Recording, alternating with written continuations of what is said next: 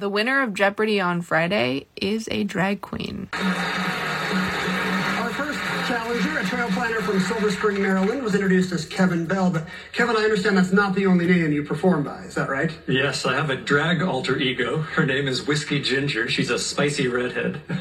Um, and I also host trivia online as Whiskey Ginger on Zoom. I picked it up during the pandemic. And you've got a very talented makeup crew here, Ken, and I was hoping maybe one day we could convince you to do it here as well.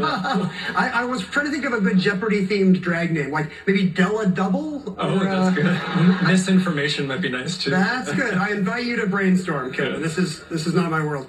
Catherine Cohen is a grad student. Isn't that just the best news you could hear today? And she has a TikTok, so of course she's tagged. I love how every day Jeopardy becomes a less safe space for Republicans. Short Cast Club